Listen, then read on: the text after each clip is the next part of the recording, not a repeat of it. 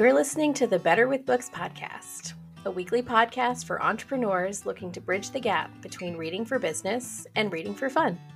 I'm your host, Kate Hollis, conversion copywriter and part time librarian, ready to guide you toward finding meaningful, actionable insights into yourself, your clients, and your business through works of fiction and creative nonfiction.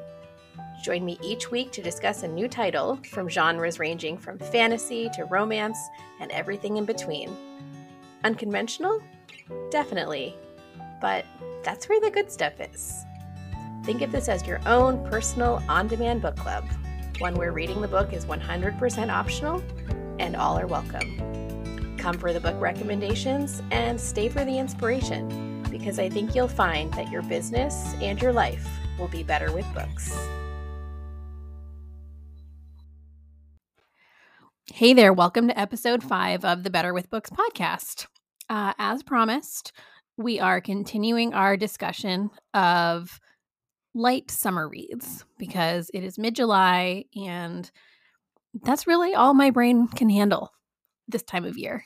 And just because we're li- reading to or listening to books that might be considered fluff, that doesn't mean we won't still find tidbits of inspiration that we can apply to our work as entrepreneurs.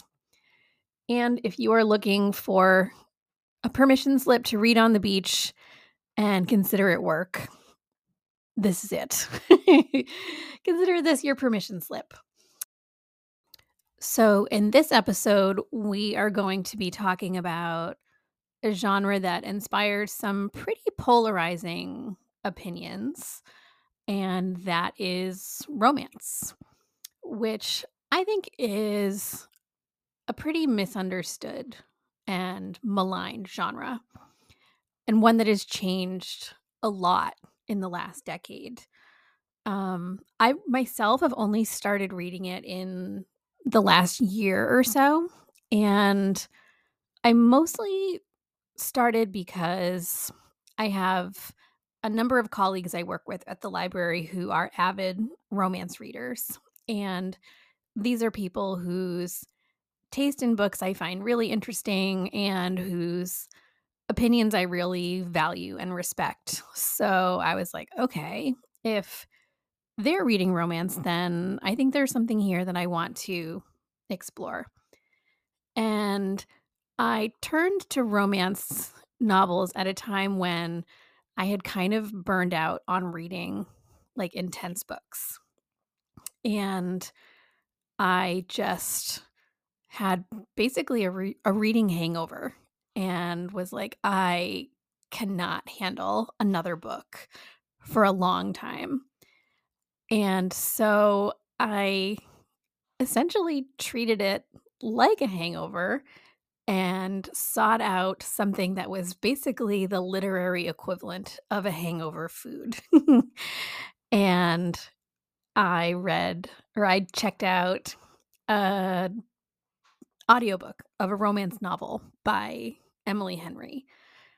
I like to think of kind of these fluff genres like romance as almost ice cream for your brain like it's not good for you in a traditional sense, but depending on the kind of day you're having or whatever is going on in your life, sometimes it is exactly what you need and it becomes good for you in a different kind of way. So I listened to this audiobook and I it did exactly what I hoped it would. And I just really, really enjoyed it. And you know, I I don't hide the fact that I read and enjoy romance novels, but I don't talk about them too much only because I'm still fairly new to reading the genre and I don't have as much experience or loyalty to it as I do to other kinds of fiction.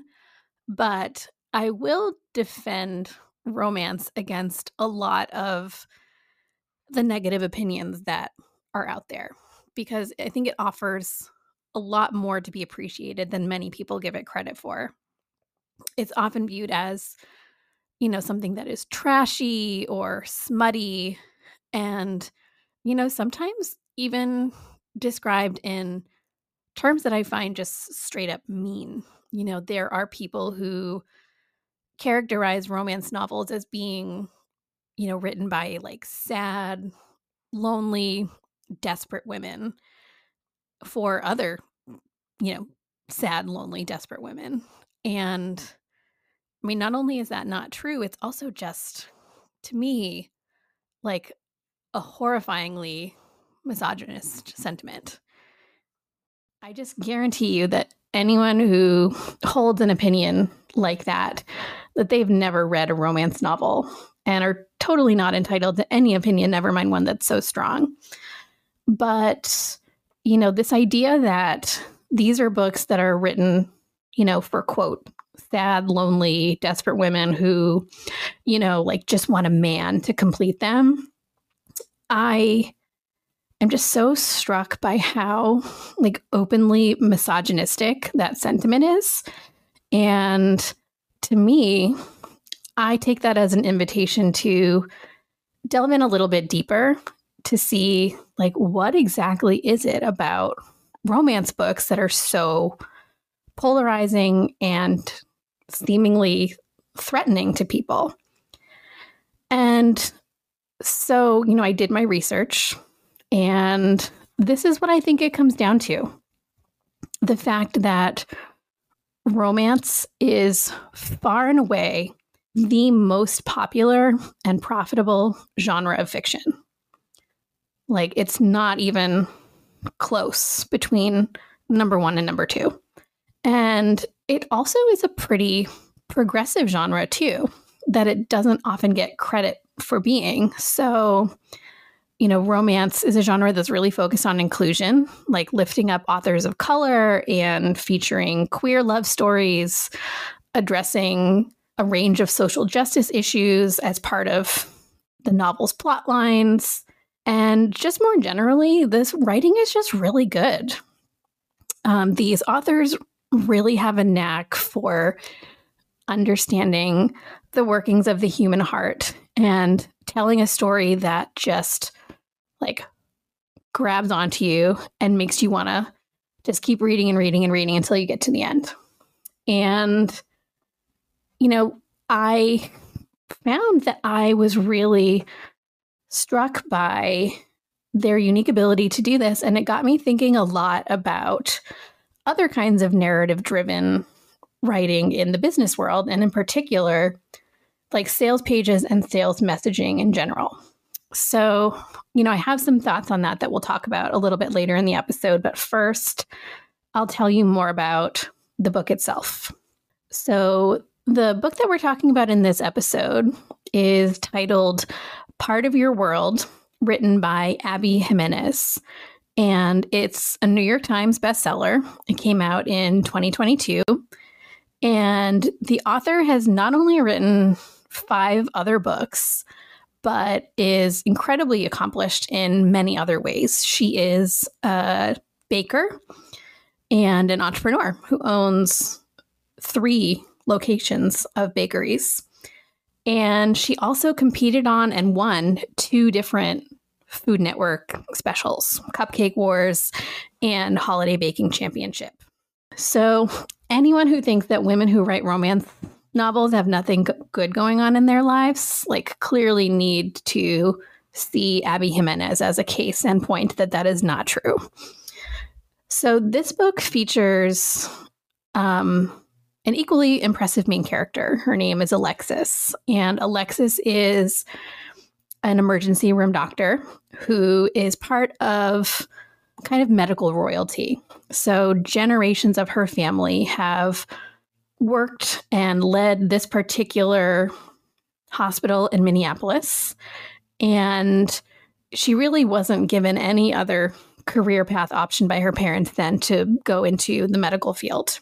So she, you know, not only is expected to be a doctor, but a very high profile one and on the track to be in a more administrative role so that she is the face of the hospital because her family's legacy has kind of become part of like the history and the lore of this particular institution and is a big draw for hospital donors.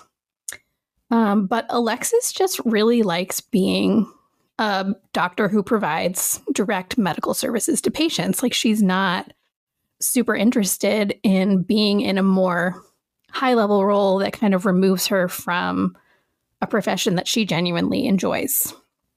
Um, but her, you know, her family is very overbearing, very strict expectations that not only directed her career path, but also greatly impacted her choice in a romantic partner. So at the beginning of the book, Alexis had just ended a long term relationship that she was in with another high profile doctor who her parents were just crazy about, but who we learn it was emotionally abusive to Alexis. And, you know, Alexis leaves him, kicks him out of the house, but for the remainder of the book, he kind of keeps popping up and trying all of these different ways to continue to control and manipulate her. And she has to do like a lot of work to kind of heal and get back on her feet. And so as she's on, you know, this new path she has a chance meeting with a man named Daniel. She was driving on a country road, middle of the night on her way home from a funeral, and her car breaks down. And she's waiting for a tow truck that doesn't come. And, you know, Daniel arrives to her rescue. And, you know, he fixes her flat tire, whatever. And she goes on her way, says thank you. And she thinks, you know, that's that. She just had this kind of chance encounter with a handsome guy and that it was just going to kind of be this like footnote in her her life. But she stops at a local bar on the way home and runs into him there. And, you know, the rest is history. So she goes home with him and immediately becomes unexpectedly smitten with him. Like she learns that he's a carpenter and he makes really beautiful handmade furniture and art. He runs his family owned historic bed and breakfast. And he's kind of like the unofficial mayor of their town. And he really loves and supports his community. And she just finds it really endearing and very attractive. So the rest of the book is kind of about, you know, her going like back and forth between her like posh um, city life as a doctor and this more relaxed, humble environment with Daniel in the country. And she kind of reaches this point where she's having this dilemma where she is falling in love with Daniel, but she knows that her family will never approve and that she really can't keep her career in the city and also be with Daniel because he is so deeply connected to the place where he lives and the people in his community. And, you know, there's a fair amount of like conflict and tension but, you know, it all works out in the end, as you would expect. I won't go into the exact details about how it does so, but it is very satisfying. And I, I think what I appreciated most about this book was that although I didn't relate exactly to Alexis and Daniel's relationship, I did appreciate that it was a it felt very real to me in that it was not just based in physical chemistry but in mutual respect and admiration. However, if you are looking for a book that delivers a fair amount of steamy, spicy content, this book also delivers in that regard. Um, I would caution you, though, that you might want to be deliberate about where and when and around whom you listen to it because it can get pretty spicy.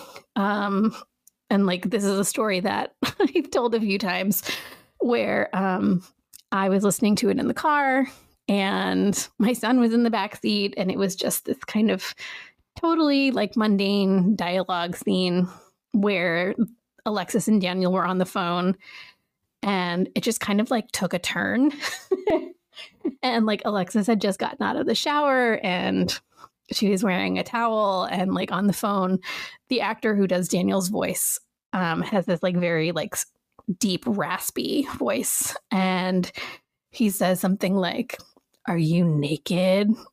And then I heard this little voice from the back seat say, Are you naked? And I just like totally cracked up. And then, you know, whenever a kid knows that they can get a big reaction out of you, then they're going to continue to do that thing that caused it. And so for the next two days, my son was running around going, Are you naked? um, so just consider yourself warned. Okay, but to kind of turn our conversation back to business, you know, this book really got me thinking about the pacing and narrative structure that we follow in the copywriting world when we're working on sales pages. Um, you know, because even though like things heat up pretty quickly between Alexis and Daniel. The overall development of their relationship is actually really slow and gradual. It takes time to unfold and develop, and you really start to feel invested and connected to these characters.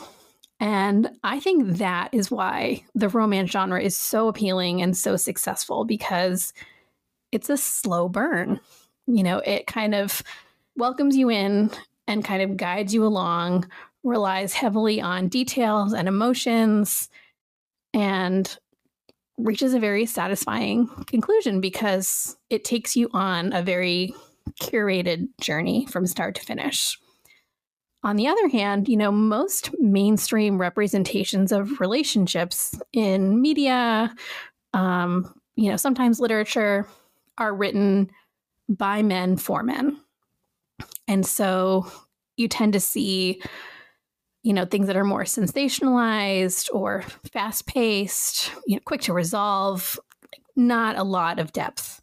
And in the copywriting world, it actually reminds me a lot of when people criticize long form content.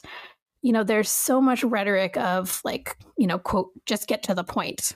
And I take issue with that. Like, I personally enjoy a well written, long email or long form sales page because I want details. Like, I want a story to make me feel connected to your brand and to trust that you are the person I want to give my money to. And so I really want the person I'm buying from to like take the time to really show me who they are, what they do, and why I need them.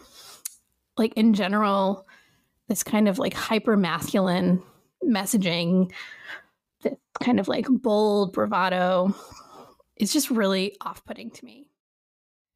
You know, and if there's something that we can learn from the extreme success of the romance genre is that like this is true for many people in your audience like probably about half even so like i'm all for you know being clear and eliminating like unnecessarily long sentences or words but like not at the expense of the overall narrative you know, another criticism people sometimes have of romance novels is that they are overly formulaic.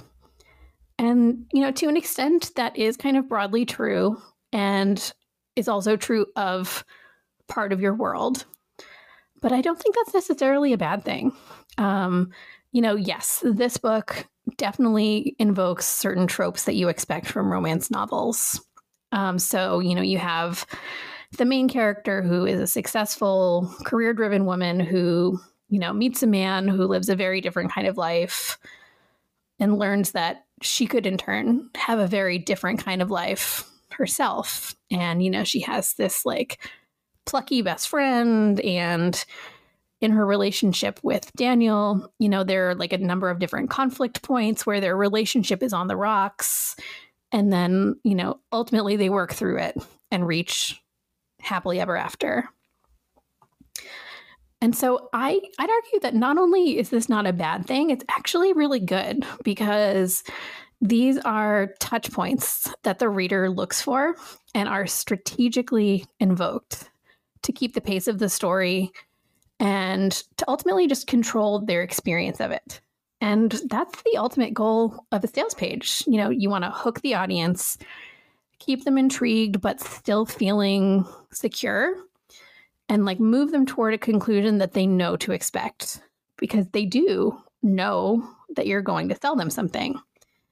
And the touch points on your sales page obviously are going to be very different than kind of these tropes in a romance novel but your audience is subconsciously expecting certain things from you. You know, they want a hook that grabs their attention. They're expecting that you'll show them emotional intelligence that demonstrates you understand what they really need. And they expect there to be certain predictable sections that speak to the details of your offer and we'll kind of connect the dots for what it'll do for them. And they want to build a personal connection with your brand through thoughtful storytelling. And like, I don't think it has to be like bold or over the top. I mean, if that's your brand, then like, absolutely go for it. But to me, the best and most effective messaging and the best love stories, they take time to unfold. And there's so much dialogue in the online business community now around the importance of email nurture sequences. And, you know, that's built on this same premise because you don't expect all of your clients to buy right from the get go. You need to build rapport and connection. You know, yes, some people are intuitive buyers and they will make a decision really quickly, or they will buy based on brand recognition or testimonials alone. But that's not everybody. And, you know, I would encourage you to be hesitant when anybody gives the advice to kind of just get to the point because it's a very specific male dominated approach that not only doesn't work for everyone, but actively invalidates and cuts down other approaches, which I'm just not okay with. You know, you can be clear and allow yourself the time to explain, build rapport, and make a connection. And you can read romance novels and still be an intelligent, highly motivated entrepreneur and read something that is just plain enjoyable, but also give you something to think about in terms of your business. So, if you're interested in buying a copy of Part of Your World and want to support the show at the same time, uh, there's an affiliate link in the show notes um, where you can get yourself a copy. Thanks for tuning in to this episode of the Better with Books podcast. If you like what you heard, please share with friends, fellow entrepreneurs, anyone who loves to read and share books. You could leave a review on your preferred streaming platform so that this podcast can be found by other people who love books as much as we do. You can also support the show by purchasing the titles I discuss using my affiliate links, which you can find in the show notes. The books I discuss on the Better with Books podcast are not sponsored by any third parties. I just pick them because I like them. All opinions are my own. Join me again next Friday to nerd out about another book and email me at kate at betterwithbookspodcast.com to let me know what you think about today's episode and anything else you might like me to talk about in the future. Until next time.